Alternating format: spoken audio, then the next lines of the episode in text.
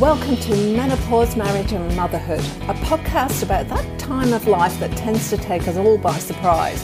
I'm your host, Karen O'Connor. Let's get right into it. Day today. It's just like some days the menopause brain is not good. Today's one of the days. I've had a few nights of about six hours sleep, and I'm just like at the end of the yeah rational capacity right now. that is a good phrase for it. Most people I know seem to think that if they've had six hours or sleep less sleep a night for a week or a year, but I should still be able to operate at this level. No. Your brain literally shuts down after a while. That's why you start pausing. That's why you start going, the word is um, um, um. And this is something that I did when I was a mental capacity and contentious probate lawyer. I was sitting at my desk reviewing the medical records of somebody who had left, they'd written their will. There was a dispute over whether they had capacity to write that will. And I'm reading their medical records, and it's talking about how they have aphasia. And aphasia is where you don't get the right word. So either you pick an alternative word or you pick something that's next to it, or when most people have social cover and they switch the context of the conversation so you don't know what they're doing. And I sat there and somebody said, Do you want a coffee? And I went to say, I want a tea and I couldn't get the word out. And I'm sitting there going, oh my God. Oh my God, I'm reading about aphasia and I'm experiencing aphasia and I'm 30. What the hell? And it was because I'd been working 60 to 90 hour weeks for 10 years at that point and usually getting between five and six hours sleep a night every night. It was literally a torture. So I'll start, I'll just introduce you. I'll do a little yeah. introduction and I'm going to do the, I generally don't do this, but I actually think this is important in this case. So you're a burnout mentor and trainer based in Bristol, and you're the founder of Searching for Serenity. You worked as a lawyer for more than a decade and you're now a non practicing solicitor who works with professionals and companies to help them identify, manage, and reverse issues of burnout, as well as understand related topics such as imposter syndrome, perfectionism, and people pleasing, overwork, and overwhelm. So, this is exactly what we're talking about. And this is how you got into it, isn't it? Because you did your as you were saying earlier, when I wasn't recording, you did you, you got to the bar. You actually did your degree, did your postgrad, and did all your qualifications, and you were called to the bar at twenty two. Yeah, twenty two years old. Which just like I've got goosebumps even thinking about that because when you think of a barrister, you don't think of a twenty two year old for a start. You don't. I think that's why they put grey wigs on top of us so that we look older. to make you look a bit more wisdom, a bit more wise yeah, yeah wizened. This, is my aphasia coming in now. Um, but what what made me ask you on the podcast was that news article that I sent you last week, which we've yeah. known each other for about four years now, and we've spoken about all of this kind of stuff. We've had a lot of conversations, but then I saw in the newspaper in Australia that there's just an inquest. Is that the right word? Inquest had just been finished. yeah, it was the coroner's court the coroner's court in Victoria into a woman who she was appointed chief of the department in the legal services and she committed suicide at 45 and it, the coroner has found that it was because of the toxic workplace and environment that she was in. And that just brought to light for me everything that you've been talking about over the years because we all look at solicitors and barristers and we think oh they're really powerful they've got really great jobs and blah blah blah. That's not the experience is it? It's really not. I'm actually scrolling back through the the inquest report as we're talking because I was I remember I was reading through after you sent this to me and one of the things that really got to me was everything that she was doing was just so similar. So so similar to so many of my clients, to so many of the things that I've done. And then I saw that she was 45 and I was very genuinely taken aback because I'm 36 now. I spent mm, 12 years or so in law um, between early jobs, working as an unqualified lawyer, then qualifying, I had a weird and wonderful route around law. I kind of took the the scenic route when it comes to law uh, when I was working around, but everything that she was doing, and then she was only 45. And that horrifies and terrifies me because one of the things that I will say to people is they're talking about everything they need to do, the number of hours they're working, the stress that they're feeling, the responsibility. And then I point out that they've probably got another 30 or 40 years until they actually retire. And the look of horror on their faces every time because the unsaid question then is can you keep this going for another 30 years? And the really obvious answer is no. It's, yeah, it really hit close to home, but it's not, it's far from the most recent. Uh, it's far from the only case of this that I've seen, and there's a lot of coroner's inquests around suicide of lawyers. There's a lot of lawyers over here, at least, being struck off under stress. It's I could rant all day about this, but yes, there's a lot of junior lawyers in particular at the moment who, when I say junior lawyers, it's usually up to about five, ten years qualified. So when you're not a partner, and it's a recurring theme here that junior lawyers who are under pressure, under stress, typical stressors, high volume, low control, toxic work environment, bill, bill, bill, get the money through.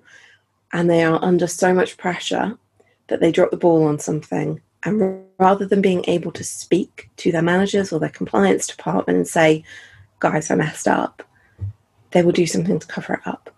They will tell a small fib. They will backdate a letter tiny action and it will result in them being struck off for dishonesty. That's horrifying. That's the kind of huge cliff edge that most people are on at the moment. And it's it's got to change. Because I, I was quite surprised when I was reading it. Like she went to the let me have a look. Oh, there you go she was so this is a quote from the article. She was so worried about the effects her mental illness might have on her reputation and career prospects that she did not disclose a suicide attempt to any of the seven gps three psych- mm. psychiatrists and four psychologists she saw over 39 appointments over about six months. That's like more than one appointment a week and she never said anything. Like no because she didn't want she said to her sister but i think if i if i get admitted to hospital i can kiss the judicial appointment i was aiming for goodbye and that's basically yeah. what you're saying isn't it if you admit to any kind of weakness i can't cope with this or you ask for mm. help or you make a mistake your career's suddenly stymied this actually happened to me so I experienced my own issues with burnout around eight years into my career. And at that point, I had consistently worked 60 to 90 hour weeks almost across the whole of the eight years. I had taken on second and even third jobs whilst I was working to boost my salary, to raise my profile. I was doing extra roles within the firms I was working in. And when I experienced my own issues with burnout, it was because I was very suddenly bereaved. My mum died. And you work at capacity and you can stretch beyond capacity to a certain extent for a certain period of time, but it's like a rubber band.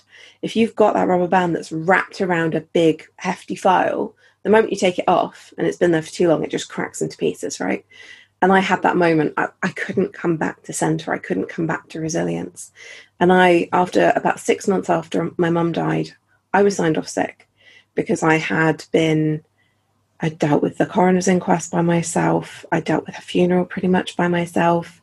I cleared my childhood home. I was taking one day a week off work and driving two and a half hours, which in the UK is quite a lot at least, um, to my childhood home. Distance is different between you and I these days.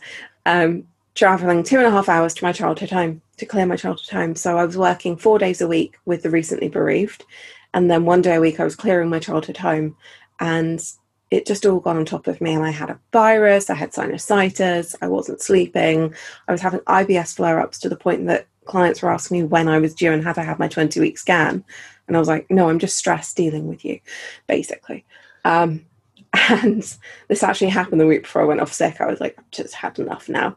This woman wanted to know when my scan was, and I kept saying to her I wasn't pregnant. And it ended up somebody shouted in her face and was like, She's not pregnant, you need to listen. I was like, Oh, God, okay. I've signed off sick, and I had that I can't do this anymore moment. I was looking for a new job, and when I spoke to a recruiter, it was two days after I'd been signed off sick. And she phoned me, she checked through my CV, what I wanted to do, where I wanted to be, and she went, Okay, so what's your position right now? Because obviously we're talking in the middle of the afternoon. And I said, Well, I've been signed off sick for two weeks. And she immediately crossed over me and said, You haven't been signed off with depression or anxiety, have you? Because you know you won't work in law again. I'm not saying it's right, but if that's on your medical records, you won't work in law again. Um, and we know we I need to know now. And luckily, because my job had involved reading other people's medical records for the last 10 years, I had the wherewithal to say that's bullshit. That's not the case. And even if it was, my medical records are private. So nobody's going to see them. Nobody's going to be asking for them in order for me to get a job. Why would you say this to somebody, particularly somebody who's in a vulnerable position? But that is still the attitude. And it's obviously very interesting for me as somebody who goes into law firms and talks about burnout. I'm the acceptable face of this because it's burnout is not a mental health condition. It's a little bit to the side of it. It's an occupational phenomenon. It's the reason why doctors might come into contact with stressed out people, not anxiety and depression. So people are more happy to talk about burnout than they are mental health in a public environment. So it's it's terrifying. And just let me ask you this: Is it? And I don't know how to say this without sounding sexist, but is it more a, a woman's thing than a bloke's? Because women tend, to, and I'm asking this not mm. because we're the weaker sex, for God's sake, you know, but because we do tend to take on more and we tend to take on the emotion of things. When we're talking yeah. to clients, we will take on what's going on for them more easily than this is generalization a lot of men that's our nature is it more a female thing and is it used to discourage and um, stop women from advancing as much? Is it part of that whole glass ceiling thing? I suppose this That's is really a loaded it. question. This is a really realizing. It is a loaded question, but it's a really interesting one. I'm going to flip the question around for a second because sorry, I've still got the um, report in my hand. That's why I've got my phone. um, so, I when I first started searching for Serenity, I worked exclusively with women because I hadn't yet seen a man who I thought had experienced burnout. Four years on, um, and a lot of decontamination of the online business culture from what I was doing, I've thrown out the kind of ideal client avatar and all that crap that we're taught. And I would say it's around a third of my client base is now men. What is different is men present differently. There are definitely there's more stigma. Um, it's usually more internal than external honestly because there is that inherent belief around what it means to be a man what it means to be a provider. Often the men that i speak to are married with children and it's only when it starts to affect their home life that they go oh shit i can't do this there is more i think willingness to bear consequences for themselves than for others with men so, whilst I do work more with women, I think that's more because we are more encouraged to have emotional literacy. Certainly within law, there are women lawyers division groups. Now, there aren't men's lawyers division groups, probably because the entire industry was set up for men and we just burst into it a few years ago. Um, women now make up about 52% of qualified lawyers each year in the UK. We've just in the last two years tipped the balance that there are more qualifying women than men. However, there's a lot less women equity partners. There's a lot less women on the board. And I pointed, for example, at one firm I worked at, the entire board was male apart from one woman who was actually scaling down stuff to take a step back. So she worked part time because she had kids. And she was the only woman in that meeting. And I would say, for example, well, how do you expect to consistently retain talent if that is what the boardroom looks like? And the response I got was, yeah, it's because women don't want to do it. Mm, no, it's not. But we'll have another conversation about that another time, guys. It is, I don't think it's necessarily leveraged to dissuade women. I think it is a natural consequence sometimes. So, for example, we are now in a second lockdown here in England. And in the first lockdown, there was plenty of evidence to show that women were picking up the second and the third shift. So I was speaking to clients who were getting up at 5 a.m. to do two or three hours of client billing work and then homeschooling their children from 8.30 till 4 feeding everybody everybody else was in front of the tv or going to bed and then they'd start work and work through till midnight or 1 a.m because there was no way of them doing their work and homeschooling their kids and keeping them from knocking each other out, throwing each other down the stairs. And I would say, but isn't your partner working at home as well? Yeah, but he can't multitask the way I do. Well, you're not multitasking, are you? You're actually single tasking and just extending your working day to become 20 hours instead of eight.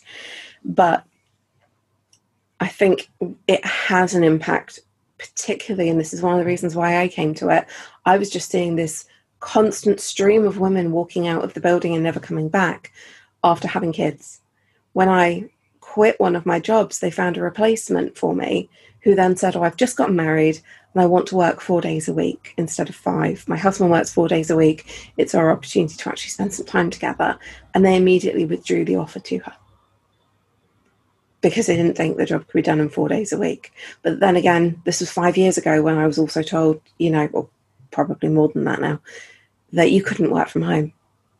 Full stop. Well, that changed this year. Um, you couldn't work flexibly, full stop. That changed this year. So there's a lot of conversations I think that are going to be adapted moving forward. I think burnout doesn't necessarily disproportionately affect women, but women are more likely to talk about it. We are more encouraged to talk we are more encouraged to share and to support each other. And so if we see someone else struggling, our first thought is to say, Hey, I've been there, rather than they need help. It's the sympathy versus empathy change, right? But men definitely struggle with burnout. And in some ways, it goes deeper because they haven't sought help and support a lot of the time for other things. They don't necessarily go to counselling, go to CBT. They don't have a group of friends that they will share these things with. So it's more tricky sometimes to develop the language. And when I do do this work with men, it's brilliant. It's absolutely fantastic because you can't stop them from implementing what you ask them to do but it's trickier to get them through the door. I'm having a lot of conversations with men at the moment with these short um, one off calls that I have, but they then won't necessarily take the next step because that's a bit different. I wonder if it's like ADHD in reverse. ADHD is easily identifiable in boys, but not so much in girls. And it seems mm. to be like it's the opposite of that. We can spot a woman maybe more easily, but it's more hidden in the guys, or we haven't figured out what the warning signs are. I don't know. I think I think it's more. I, I get your point, and I think it's correct to a certain extent. I think it's also more about internal self awareness. Right. Um, we, I think, sounds awful, but as women, we kind of know and expect to be exhausted all the time. Whereas it's sometimes a bit different for the guys. They suddenly go, nothing is working the way it used to and i don't feel like i'm having an impact it's the same stuff it's just women tend to tolerate a certain greater level of it i think um, and we're more used to speaking to other people about our struggles with parenting our struggles with work our struggles with getting promoted our struggles with not feeling good enough um, we also expect to feel that way. There is an expectation. I'm going to feel tired. I'm going to feel overwhelmed. I've got the kids and I've got this and I've got to do yeah. the job and I've got to beat the men and or at least keep up with them. We expect mm. to feel exhausted almost. Yes. And so it's only when it then tips. There is always this tipping point with burnout. Exhaustion is not the thing. Um, exhaustion is just we're all exhausted. that's that's a whole other discussion and a whole other thing to change it's when it suddenly tips into I don't enjoy anything anymore. I I don't do anything for myself, but I wouldn't even know where to start, and everything just feels a bit grey and monotone. And that's when it tips for women. For men, it tends to be I'm not seeing the outcomes I was seeing before. Whereas women tend to accept a kind of decline in some of the outcomes and not know what to do about it until they suddenly hit a point. But what's really interesting is every time I produce any kind of blogs, any kind of posts where I'm like, here's six symptoms of burnout, or here's five things you didn't expect, you know, very magazine style, like, here's five things you didn't expect about burnout. And uh, at the beginning of the year, I wrote a blog like this that was basically signs that your staff are burning out and somebody sent it to their manager and they were kind of live tweeting me as their manager read it. It was like, yep, heads and hands. Yep, head is banging on desk. Yep, looks stressed out. Should I give them your number?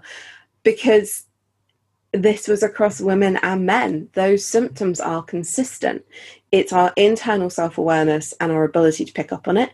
It's our emotional liter- literacy and ability to discuss it. And often, having a supportive friendship group that you discuss these things with is enough to ameliorate it. So it doesn't fix it, but it gives some resilience and it gives some reserve to it. And then you've just got this point where you have managers in particular looking across these rooms and going, oh no, oh no, we've we, we can see it. We can see the person slamming down the phone. We can see the person who used to come out with us every Friday night for a drink and now barely makes eye contact with anybody. We can see the people who are piles of cups around them because they need the coffee and tea to keep them going. We can see the people who used to be at the top of the billing and they're just slowly sliding down the list. And that's when managers then come to me and go, What can I do? Because I've experienced this myself and I recognize it. Ah, but have you talked about it? No? Let me do that then. It's the emotional literacy point. So those those symptoms that you just mentioned, just go through them again. So the World Health Organization came up with this def- well came up with this definition, published this definition of uh, as a result of other people's work in May 2019, and the media kind of went mad for it. There was a lot of talk about burnout, and now it's kind of receded. So the first thing is that they say that burnout is a um, an occupational phenomenon. So it's not a medical definition. It is something that will cause you to come into contact with medical professionals.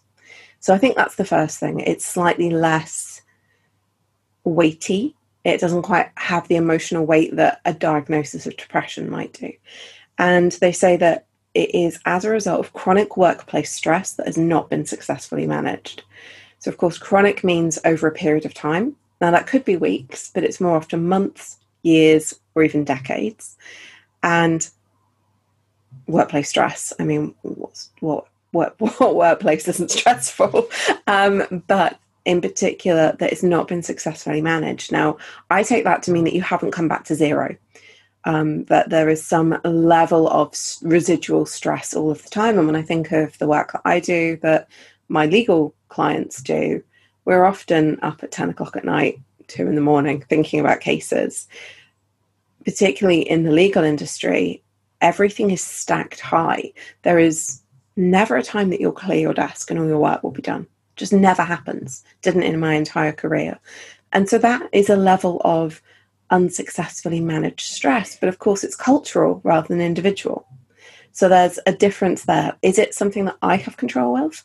Is it something that is just the place that I work? Is it just the industry? Is it our culture? Remember a few years ago when everybody had to keep calm and carry on on their freaking kitchen towels and t shirts and everything? Keep calm and carry on does not work with burnout. So then there's three core symptoms that they refer to. And the first is exhaustion or chronic exhaustion or depletion. So that is beyond simple tiredness. If you can have a day off or a week off and you feel good for longer than the time that you had off, that's my litmus test to say you're exhausted, but you're not necessarily burned out. Burned out means I can have a week off work.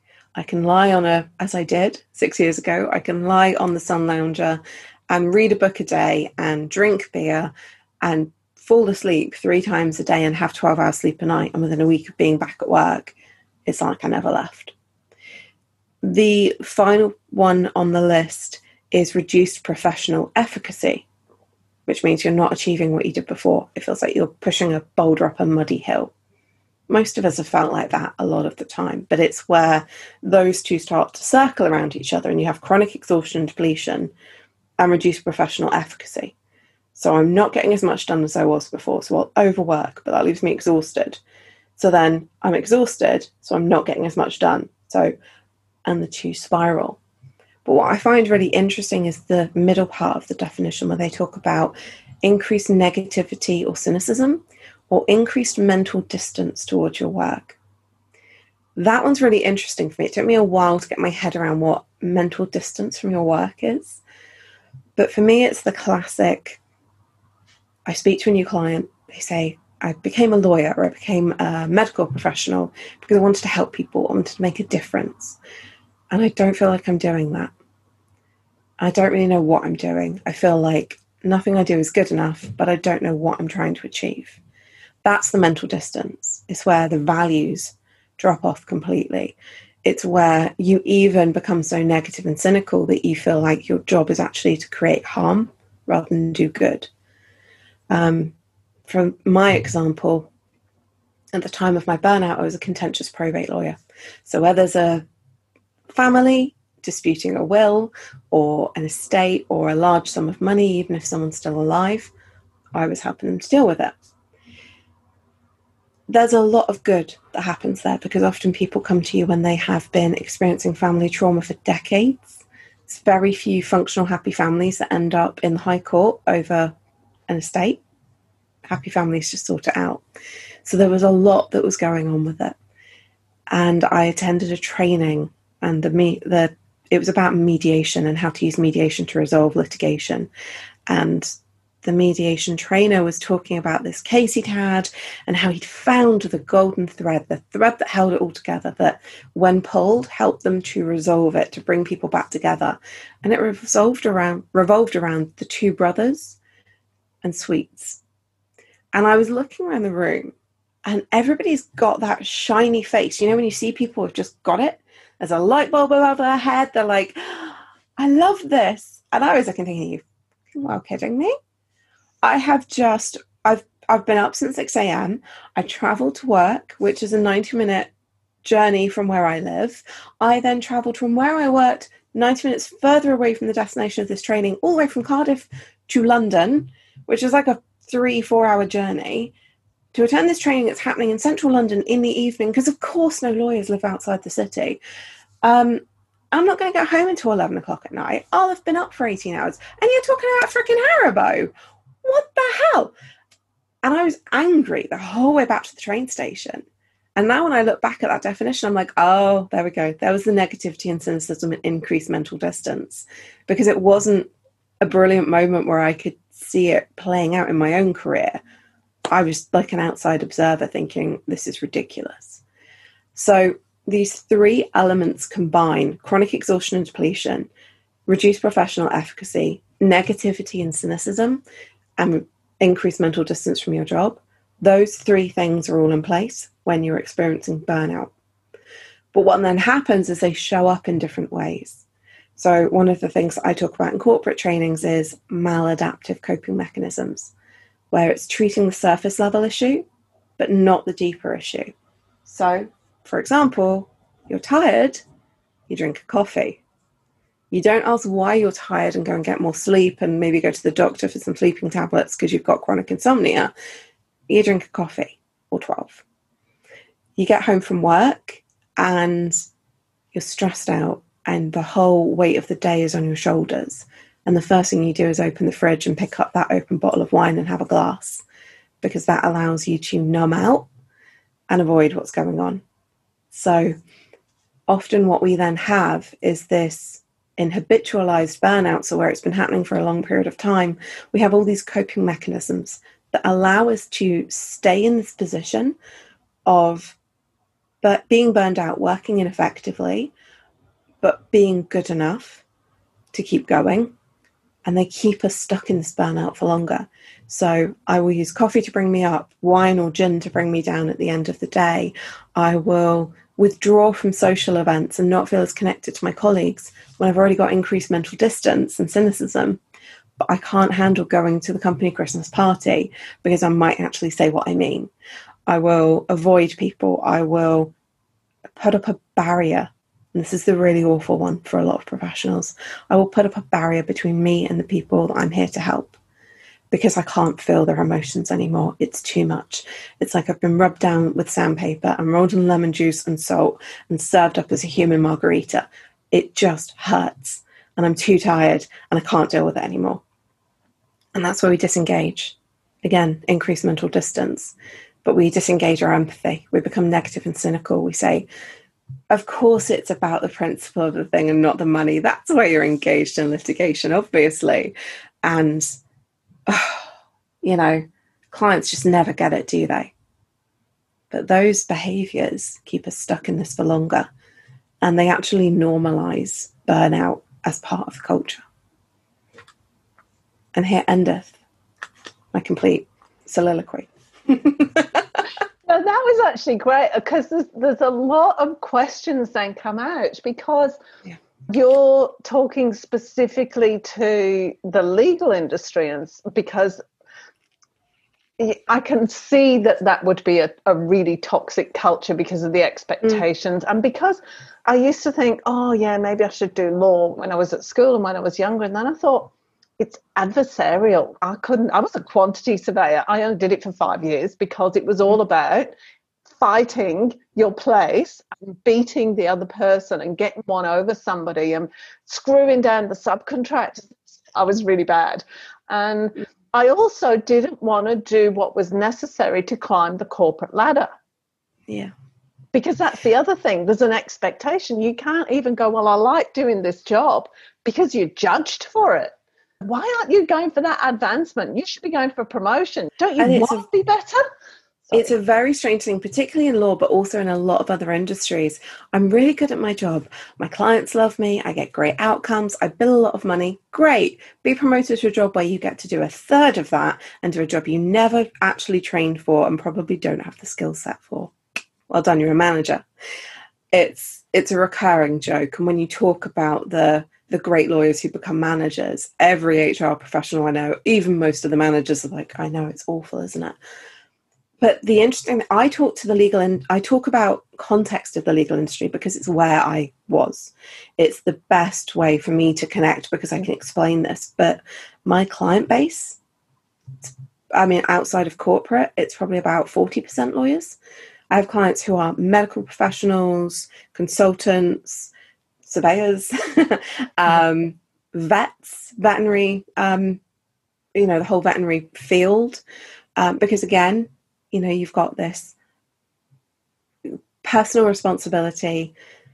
There's a couple of key personality traits that will play into burnout, and they are perfectionism, imposter syndrome, you take a lot of responsibility, that you want to achieve a high level of results, that you externalize your self worth. So your self worth is derived from what you do rather than who you are. Um, and all of these things play into these industries. If you're a vet, you're taking responsibility for everyone's pets or farm animals or livelihood.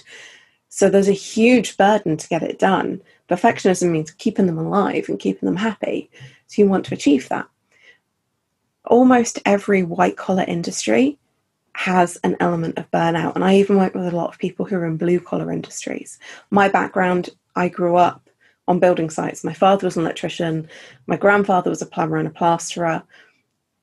I, I often use the joke that my grandfather didn't need boundaries around work. He, after they shut the family business, he went and worked for one of the big construction suppliers that everybody here knows, Travis Perkins and he worked. He did his nine to five. He went home. He didn't have emails. He didn't have people contact him all day. Nobody was going to phone him at home because the business was closed. No one was there to pick up the the questions. Um, he didn't need boundaries. They were already there. And even in the time that I was working in the legal industry, I started at a firm where you know, the post went out at four o'clock, so you had to have it ready by 2 p.m. The post arrived at 9 a.m. and would land on your desk already opened and date stamped for you so you could sit with a coffee and filter through it.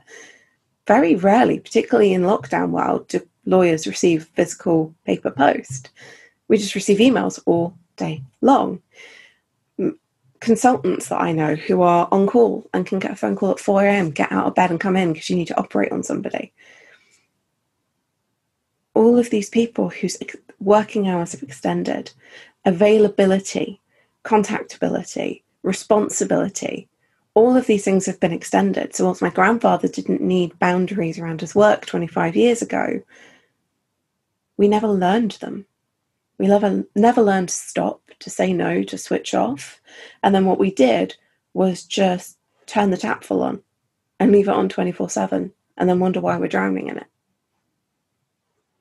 Yeah, and I think looking at COVID as a context, it's maybe an opportunity for us all to actually be responsible and go, well, hang on, this is my life. I do have availability on the phone all day if I choose it, emails all day, social media all day, the internet all day. So, how am I going to manage this and take responsibility for my own life?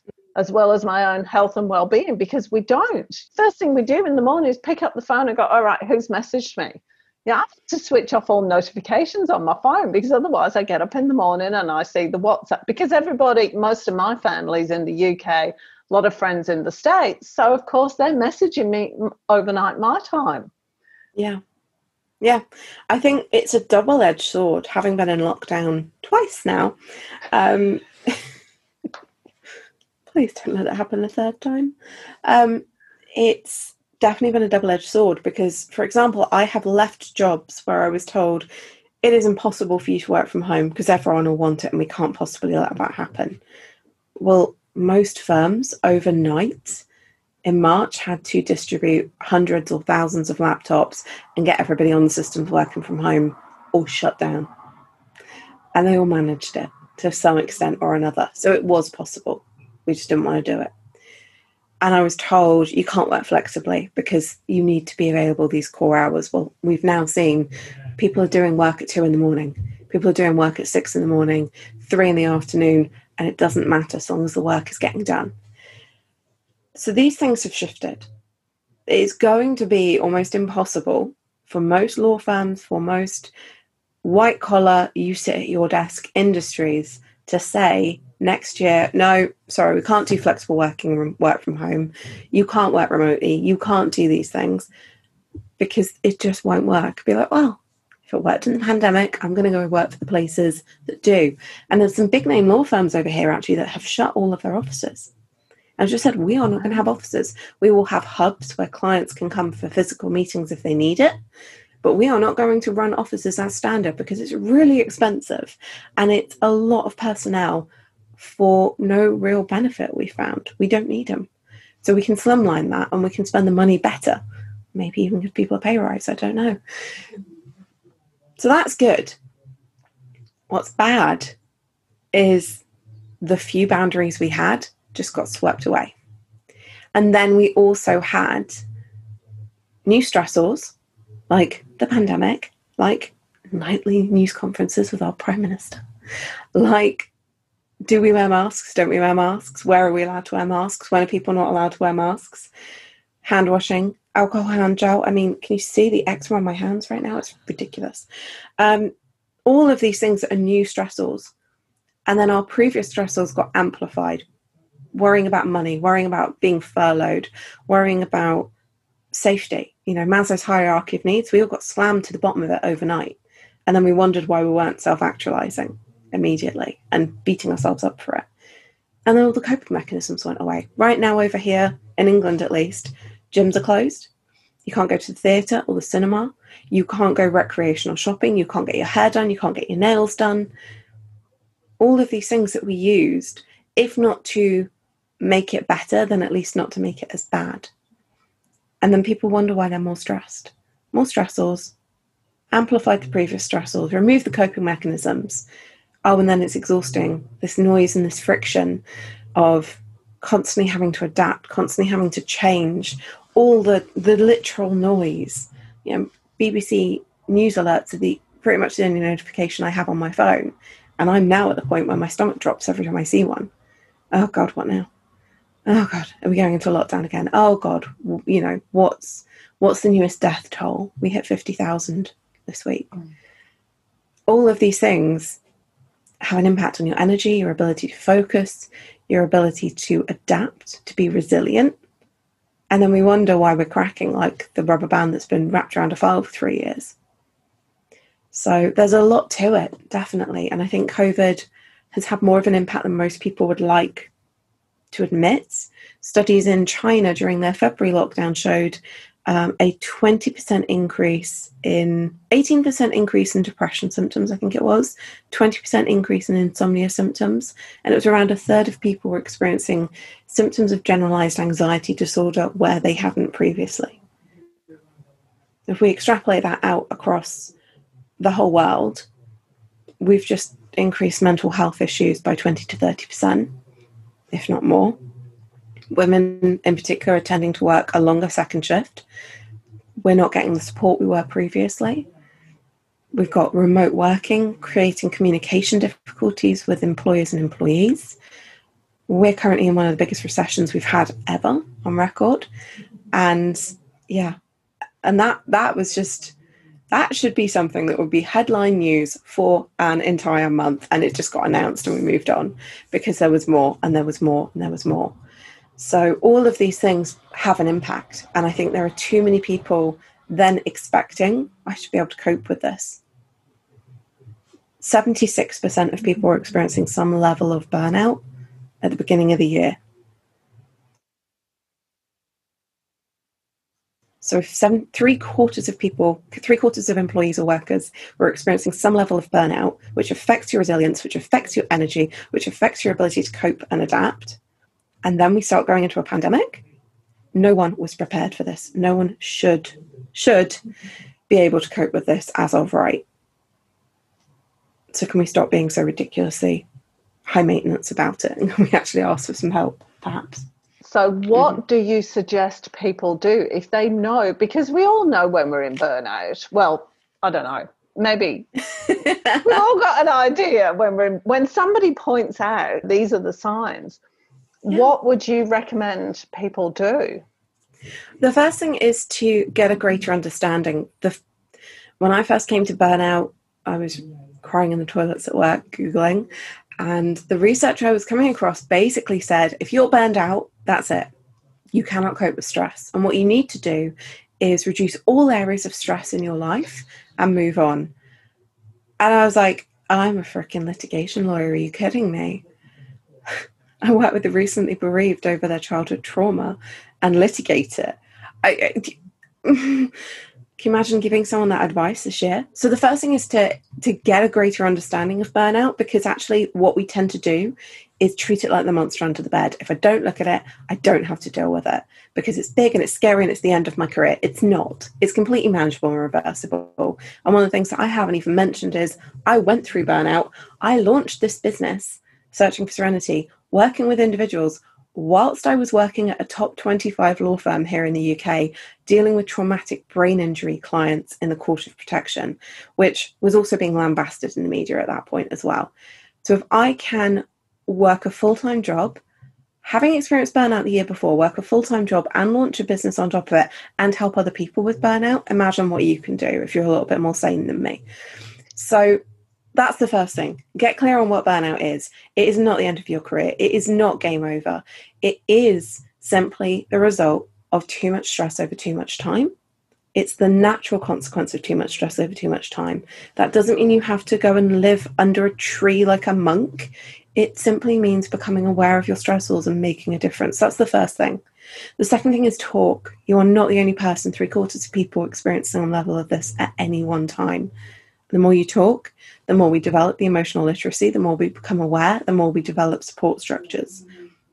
The third thing is speak to someone who knows what they're talking about. Not necessarily just me. There are plenty of brilliant burnout coaches, burnout speakers, but also just even simple things like therapy, CBT, you know all of these things are about putting ourselves back at the center of the venn diagram. It's about remembering that in order for me to do my job and take care of other people and show up and be there for my partner and walk my dog don't say that too loudly you'll hear me i have to be healthy and safe and relatively sane in the middle of it all.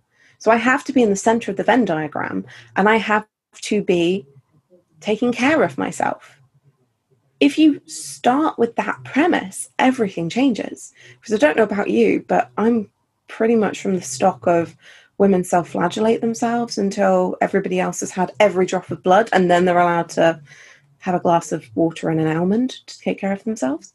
So if you change it from I have to take care of everybody else before I'm allowed to look after myself to I have to look after myself in order to be able to take care of everybody else. And if I fail to take care of myself, I'm being negligent. I can tell you to be a lawyer. Then that shifts the equation. It means you have to take care of yourself first. You have to pay attention to, oh, I'm tired, and communicate.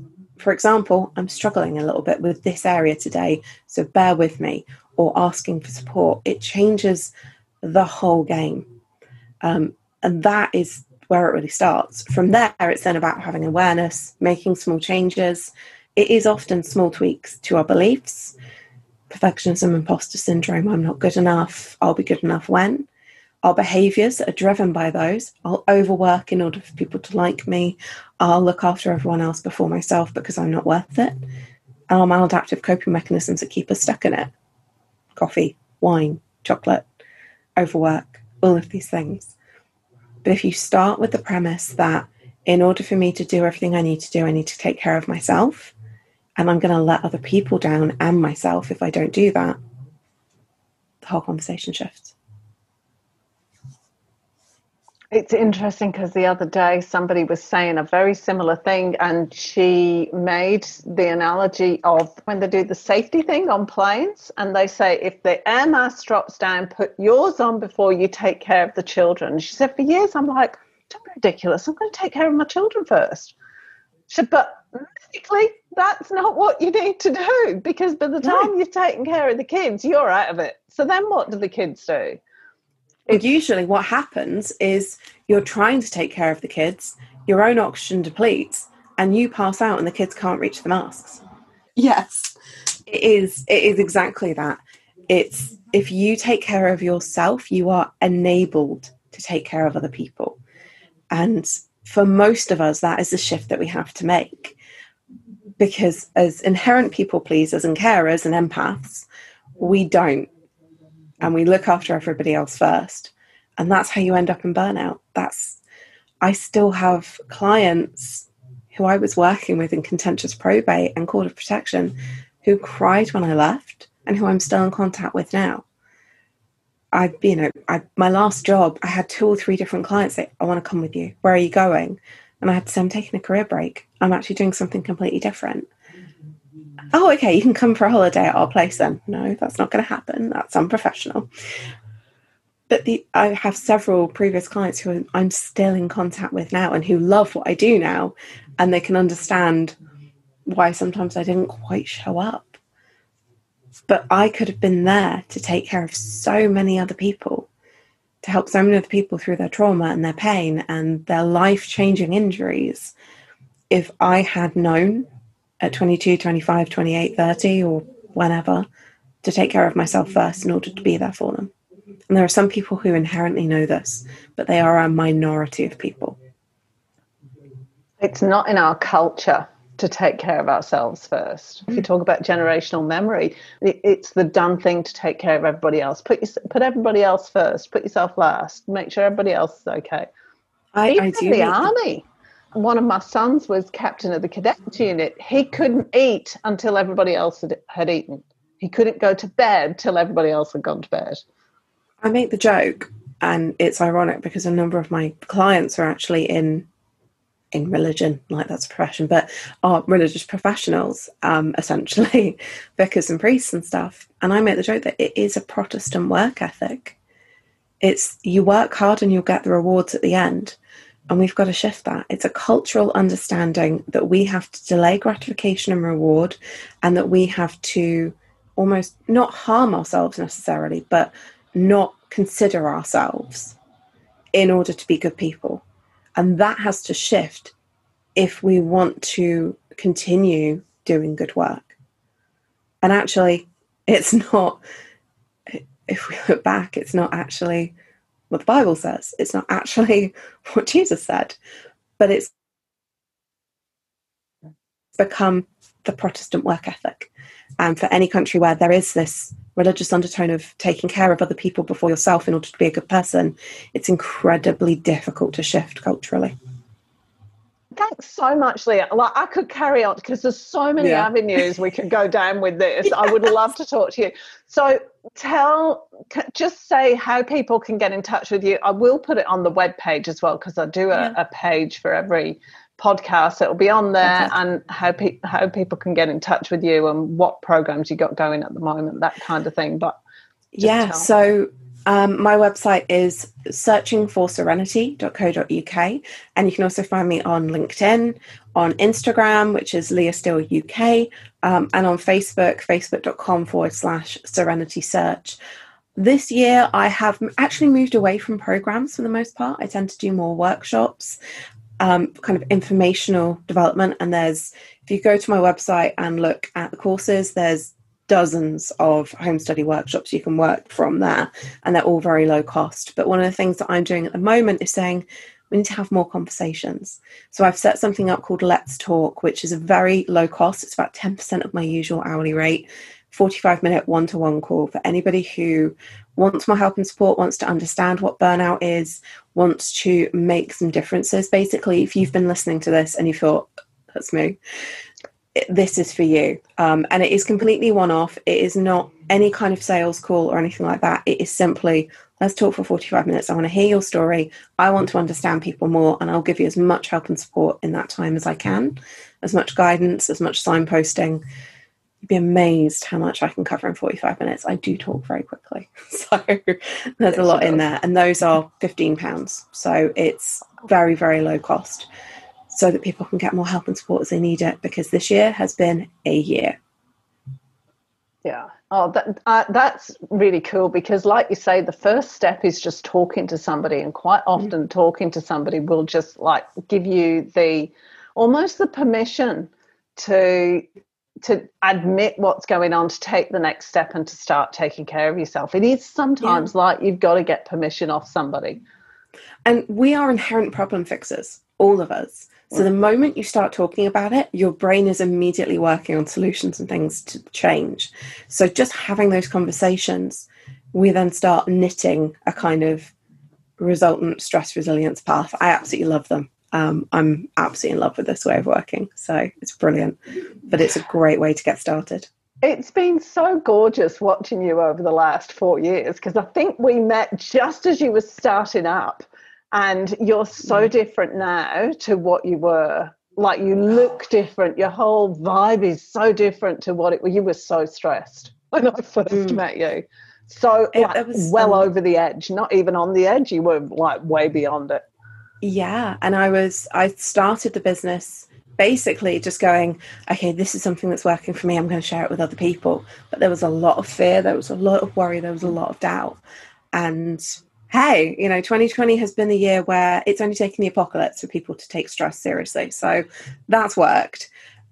But all joking aside, I think we have tipped the conversation to a level where we can't go back now and the genie's out of the bottle. So between working with corporates, with individuals, just developing this kind of suite of resources, it's so that I can say to people, you can go here, you can go here, you can go here, without me needing to overperform all the time and without me needing to feel like I have to constantly chase the next thing and fill my own self-worth issues in order to be good enough. It's it's been a it's been an experience. You're looking great for it. like in all senses of the word. I don't mean that physically, but you just there's a different energy. Yeah. Absolutely. And I've been feeling that. I actually started my first corporate trainings a year ago tomorrow. And it's it feels like it's been a decade already. Yeah. So I'll just say thank you so much. I really appreciate you coming on. Thanks for joining us this week on Menopause, Marriage and Motherhood.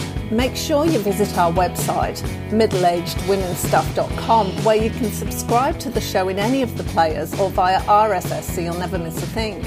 If you liked this show, you might want to check out the webpage, which gives you lots more information about both our host and our guest, along with heaps of other resources. Be sure to tune in every Tuesday and Friday for the next episode. And that's all for this episode. We can't wait to see you next time.